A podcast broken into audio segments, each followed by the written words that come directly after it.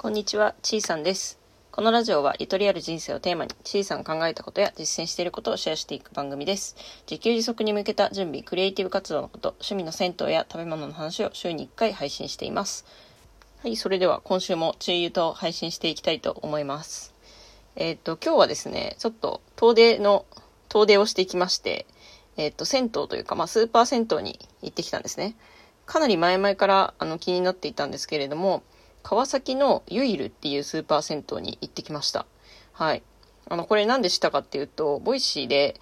配信されている、ゆったりラジオっていう番組がありまして、えー OFR48 のさとみんさんが配信しているラジオなんですね。さとみんさんとは何回か銭湯に一緒に行ったりしたりしている仲なんですけれども、そこで紹介されてて、まあ、気になってて、で、今日やっと行くことができたという感じになります。はい。今日本当はね、このラジオの方でも、そのユールに行ってきた話をしようかなとは思ってたんですけれども、今日実はですね、帰り道にちょっとある出来事がありまして、その出来事について話していこうかなというふうに思っています。はい。まあ、タイトルつけさせていただいたんですけど、仕事があることに感謝っていうタイトルにしました。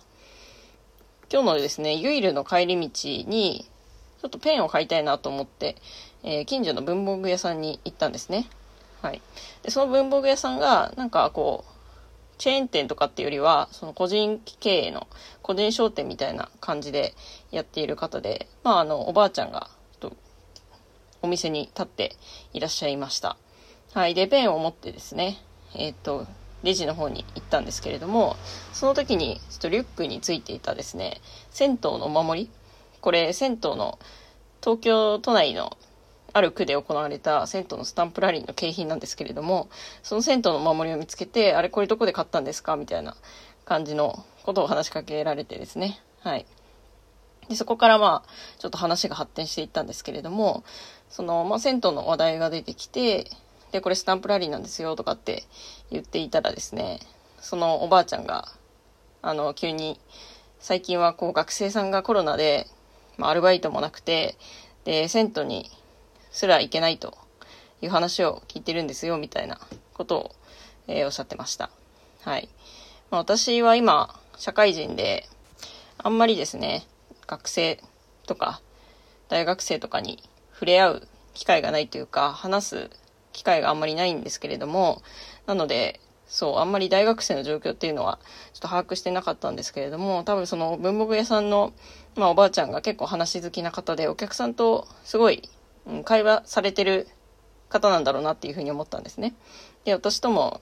結構、あの、お話ししてくださって、その学生の方がですね、今、まあ、アルバイトもなかなか飲食店とか、例えば時短営業になっていて、もうアルバイト来なくていいよみたいな感じになるじゃないですか。ってなると、その、東京の高い家賃が払えなくて、家賃滞納してて、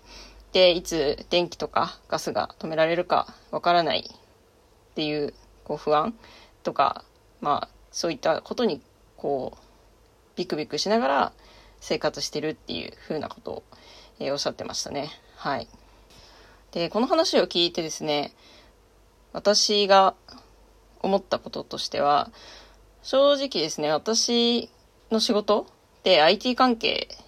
なんですよ。IT 関係なので、まあ確かに、こう、企業としての売り上げが下がってるっていうふうには聞いていますが、あの、なんだろう、仕事がないとか、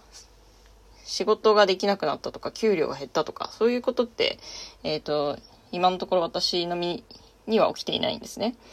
で、まあ関わる人もやっぱり IT 関係の人が多かったりとか、うん、コロナでこう仕事がなくなったっていう人があんまり身近にいなくて、全然そういう実感がなかったんですけど、今日その文房具屋さんからその話を聞いて、なんかやっぱりそういう方も世の中にはたくさんいて、で、それに比べたら自分ってすごい恵まれてるんだなっていうことを、まあ改めて実感したっていう、それがすごく心に残ったので、ちょっとラジオで話してみようかなというふうに思いました。だからまあ、うん普段はこう当たり前に感じちゃうんですけど、まあ住む家があってですね。で、光熱費というかその電気とかガスとかもちゃんと通っていて、で、かつ仕事があると。もうそれだけで幸せなことなんだなっていうふうに思いました。で私の場合はまあ、それだけじゃなくて、自分が自由に使えるお金とか、まあ行きたいなと思った時に行きたい場所に行くお金と、まあ、時間もあるということなので、うん、なんか相当自分は幸せなんだなということを感じることができた一件でしたね。はい。なので本当にこの仕事があるっていうことに、まあ感謝したいですねっていうふうにその文房具屋さんもおっしゃっていて、本当にそうだなというふうに思いました。はい。で、なんかそういうふうにこう、お話しして、まあ私はほとんどこう、そうですね、そうなんですねって言って、ほとんど聞いてただけなんですけど、なんか話聞いてたら、おばあちゃんが不意に、ちょっと待ってって言って、あの、なんか鏡出してですね、突然。で、なんかガサゴソ言って、その棚の中からおせんべいを出してくれて、それをもらいました。はい。まあ、そんな、ほっこりエピソードもあるんですけど、その写真が今、そのサムネイルにちょっとしてる写真ですね。はい。まあ、ちょうど少し、えー、お腹も空いてたので、えー、それを食べながら帰ったという今日の一コマでした。はい。まあ、皆さんもですね、その、今当たり前に持ってることを持ってることがどれだけ素晴らしいことか、どれだけ恵まれているか、幸せかっていうことを、こう、噛み締めながら、それを思い出し、たまには、こう思い出す機会があると、満足度、人生の満足度とか幸福度が上がっていくんじゃないかなと思いました。ということで、はい、今日のお話は以上になります。最後にちょっとユイルの、えー、簡単な紹介をしたいと思うんですけれども、えー、ユイルですね、とても良かったです。あの、特にそのサウナが好きな方におすすめできますね。あの、水風呂がすごい深くて、かつ、えっと、奥に行くに従ってどんどんキンキンになってって、で、その後に外気浴スペースもあると。で、時間区切りで定期的に、その、アウフグースのイベントもやってるので、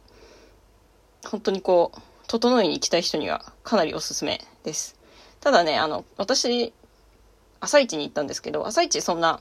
女湯ですね、空いていたというか、あんまり混んでなかったんですけど、えー、午後行くと結構混んでるかもしれないので、行くとしたら開店直後とか、あの10時開店なんですけど、まあ、そのぐらいの時間に行くのがいいかなというふうに思います。はい。それでは今日も最後まで聞いていただきありがとうございました。本日もゆとりを持ってお過ごしください。